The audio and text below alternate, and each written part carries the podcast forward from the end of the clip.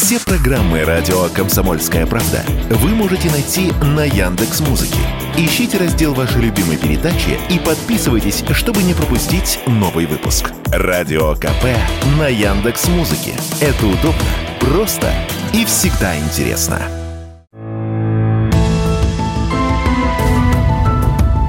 Медсовет. Все, что вы хотели знать о медицинских открытиях, новых лекарствах и даже врачебных тайнах.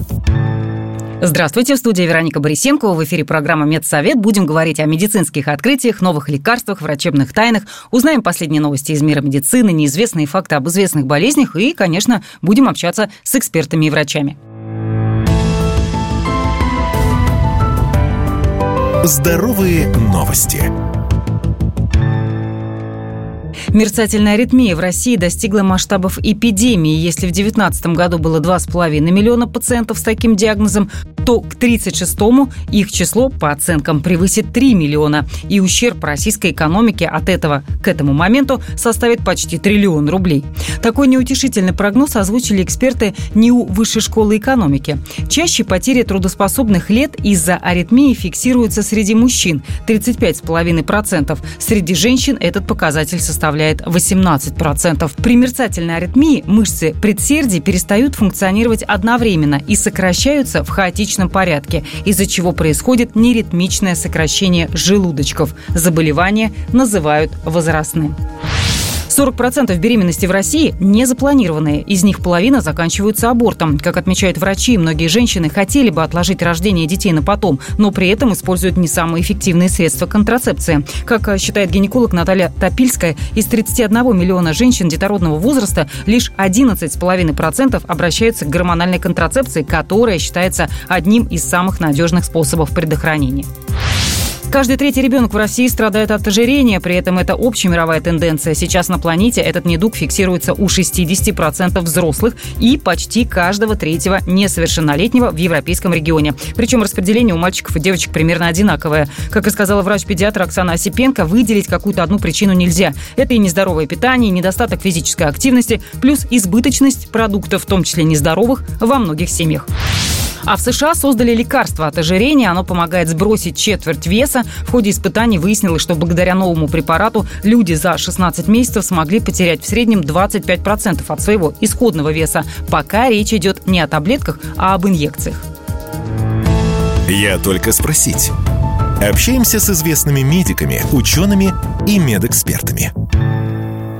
Студии Вероника Борисенкова и программа «Медсовет». Пить или не пить? Вот в чем вопрос. Сегодня поговорим на интересную тему. Надо ли все-таки выпивать те самые полтора-два литра в сутки, о которых говорят почти все медэксперты и диетологи? Или все-таки значение такого количества воды для организма переоценено? У нас в гостях кандидат медицинских наук Ольга Анатольевна Рождественская, врач-эндокринолог, диетолог. Человеческое тело на 70% состоит из воды, факт известный, а так как мы влагу все-таки теряем ежеминутно, и водный баланс а, нужно восполнять. Но важный вопрос. Все-таки выпивать или не выпивать те самые полтора-два литра в сутки? Если все-таки да, то почему? Действительно, питьевой режим, ну, очень важен в рационе, вообще в жизнедеятельности человека.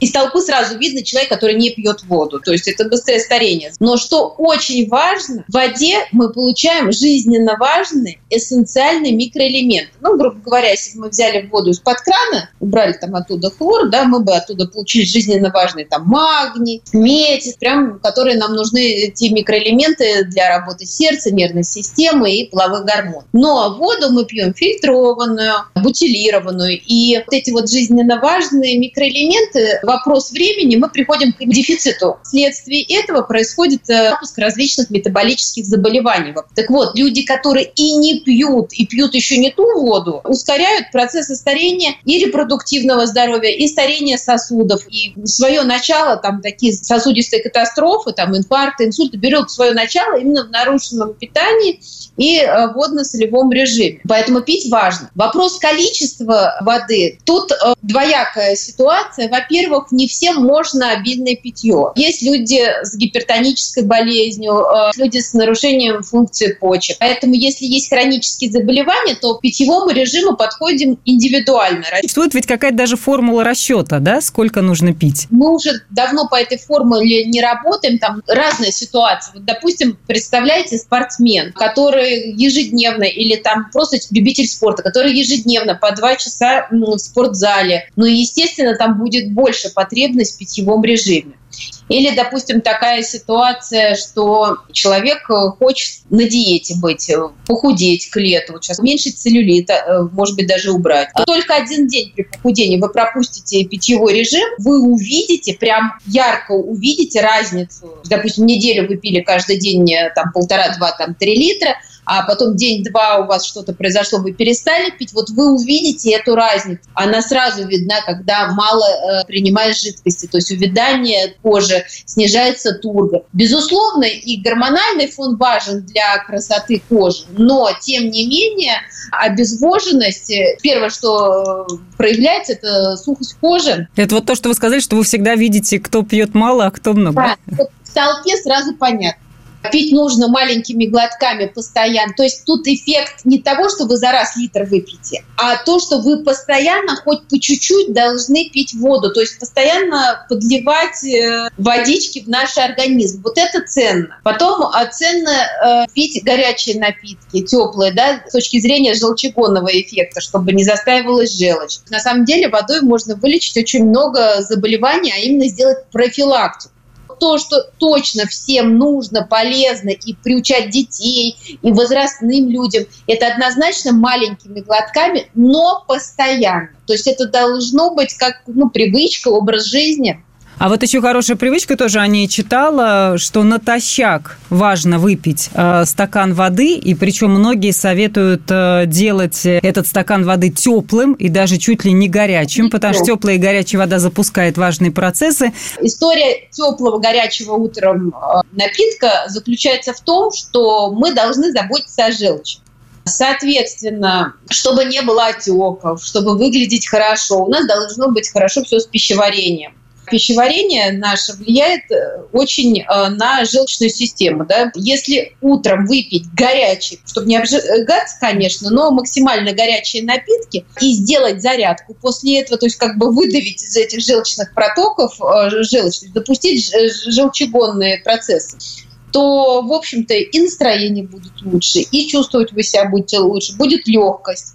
В течение дня чай, кофе тоже очень хорошая история относительно профилактики желчекаменной болезни. Но вода без физнагрузки – это тоже не решение проблемы.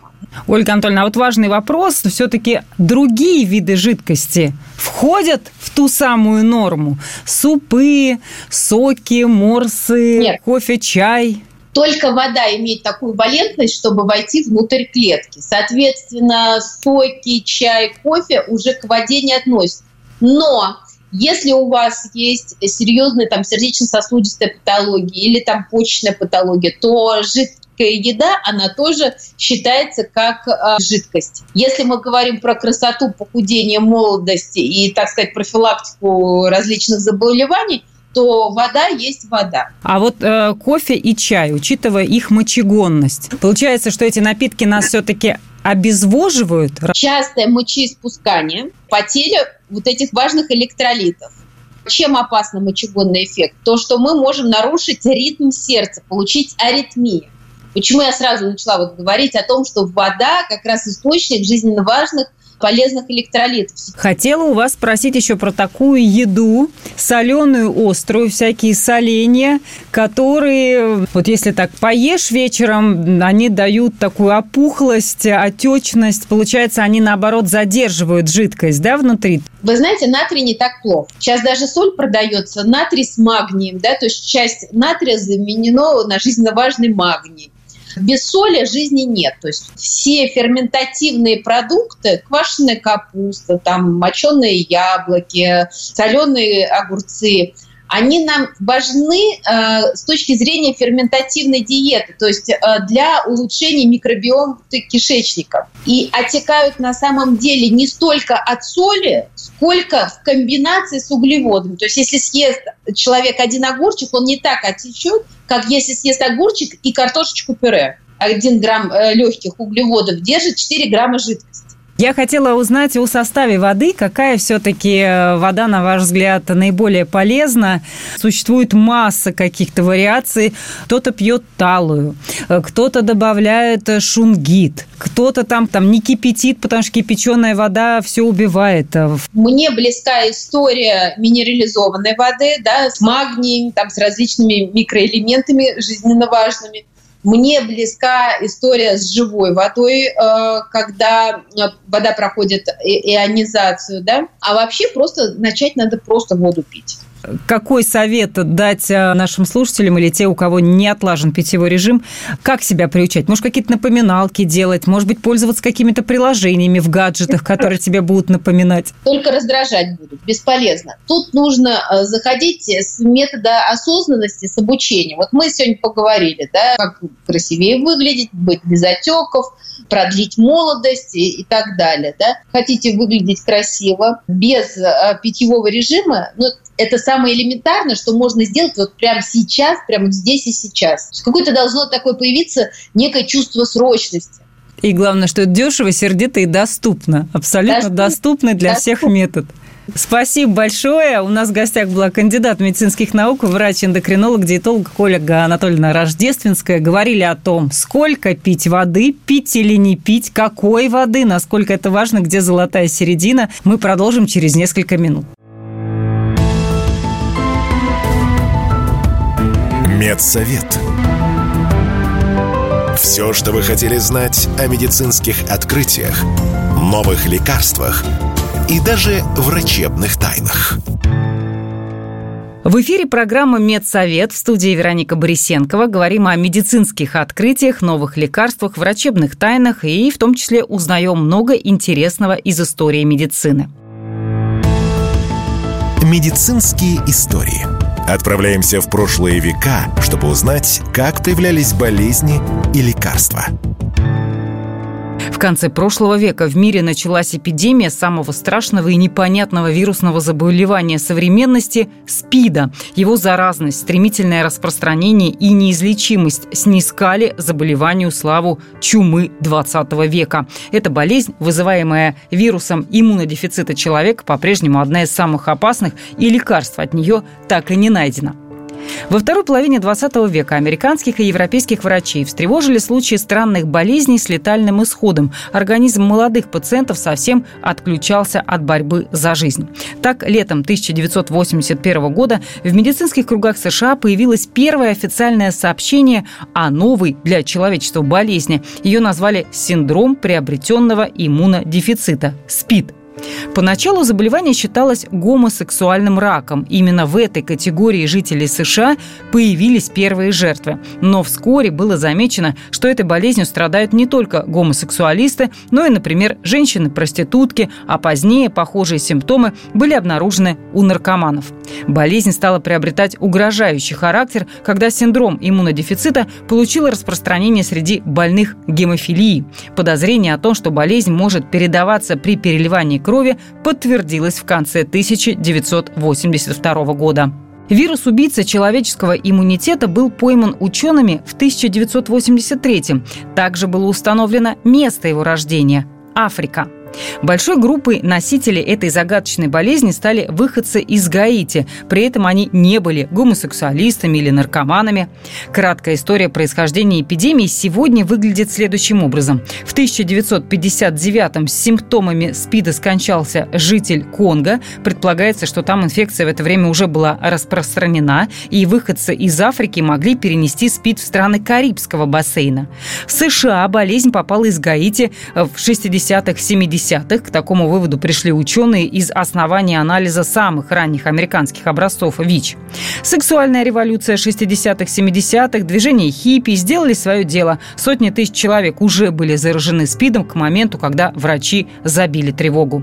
В 80-е СПИД охватил всю территорию США, откуда он стал известен во всем мире. Было подтверждено, что страшная болезнь передается через кровь, сперму, материнское молоко. С тех пор она распространилась по всей земле, заразив более 50 миллионов человек. Ежегодно от СПИДа умирает около 650 тысяч человек во всем мире. Именно это заболевание стало причиной смерти многих известных людей. Музыканта Фредди Меркьюри, танцовщика Рудольфа Нуриева, писателя Айзека Азимова и других. Россия сегодня входит в первую тройку стран мира по темпам распространения ВИЧ-инфекции. Впереди только ЮАР и Нигерия. На современном этапе развития медицины лекарства, способного полностью вылечить это заболевание, не существует. Однако при своевременном начале лечения ВИЧ можно надолго отодвинуть в момент перехода вируса иммунодефицита в развитие СПИДа, а следовательно и продлить более-менее нормальную жизнь больному. Уже разработаны схемы лечения, которые могут существенно замедлить развитие заболевания, а так как инфекция протекает в большинстве случаев длительно, то можно надеяться на создание за это время эффективных лечебных препаратов. Говорят, что Продажи противозачаточных препаратов в России достигли максимума за 6 лет. Выручка с таких средств с начала года превысила 20 миллиардов рублей. Почему россияне не хотят заводить детей и когда ситуация изменится? Подробнее в нашем сюжете. В России продолжают расти продажи противозачаточных средств. Выручка с таких таблеток с начала года превысила 20 миллиардов рублей. Это на 5% больше, чем в прошлом году. В натуральном выражении продажи выросли почти на 25%.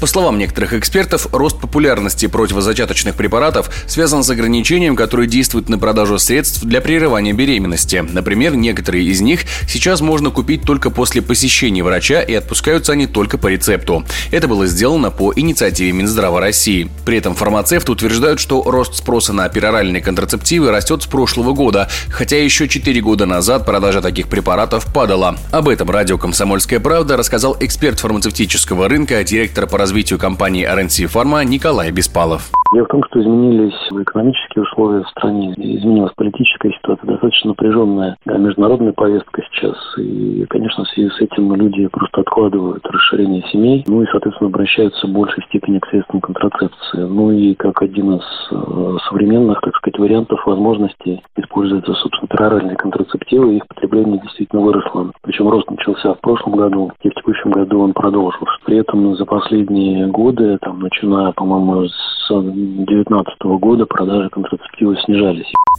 Некоторые эксперты считают, что в результате такой тенденции Россия может столкнуться с демографической ямой, которая была в нашей стране в 90-е годы. Напряженная социальная обстановка наложилась еще и на общее нежелание современного поколения заводить детей, и изменение ситуации можно ждать только через 10 лет. Такое мнение радио «Комсомольская правда» высказал социолог, кандидат социологических наук Филипп Малахов кончик 90-е, да, то есть у нас тоже рождаемость сильно упала, и родители, которые в 90-е прекратили воспроизводство демографическое, они как раз после нулевых начали успешно размножаться, но возраст у них уже был там за 40, а то и за 45. Возможно, что мы чем-то подобным сталкиваемся. Мне кажется, это связано с тем, что просто люди откладывают до лучших времен. На самом деле есть такая история, она связана именно с установками на деторождение. Она быстро не меняется. Если сейчас современное поколение, которое как раз в детородном периоде оно нацелено на то, чтобы иметь меньше детей, то, скорее всего, эта установка резко не изменится. То есть это может быть и десяток лет.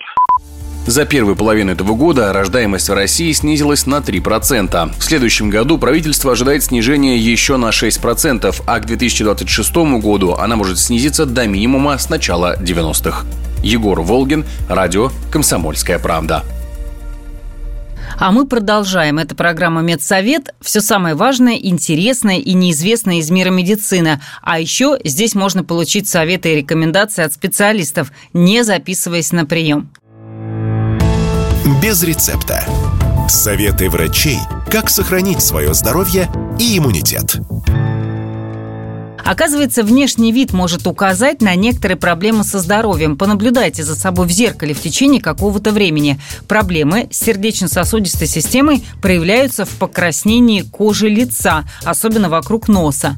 Темные круги вокруг глаз свидетельствуют о нарушении работы почек, а бледность говорит о болезни легких.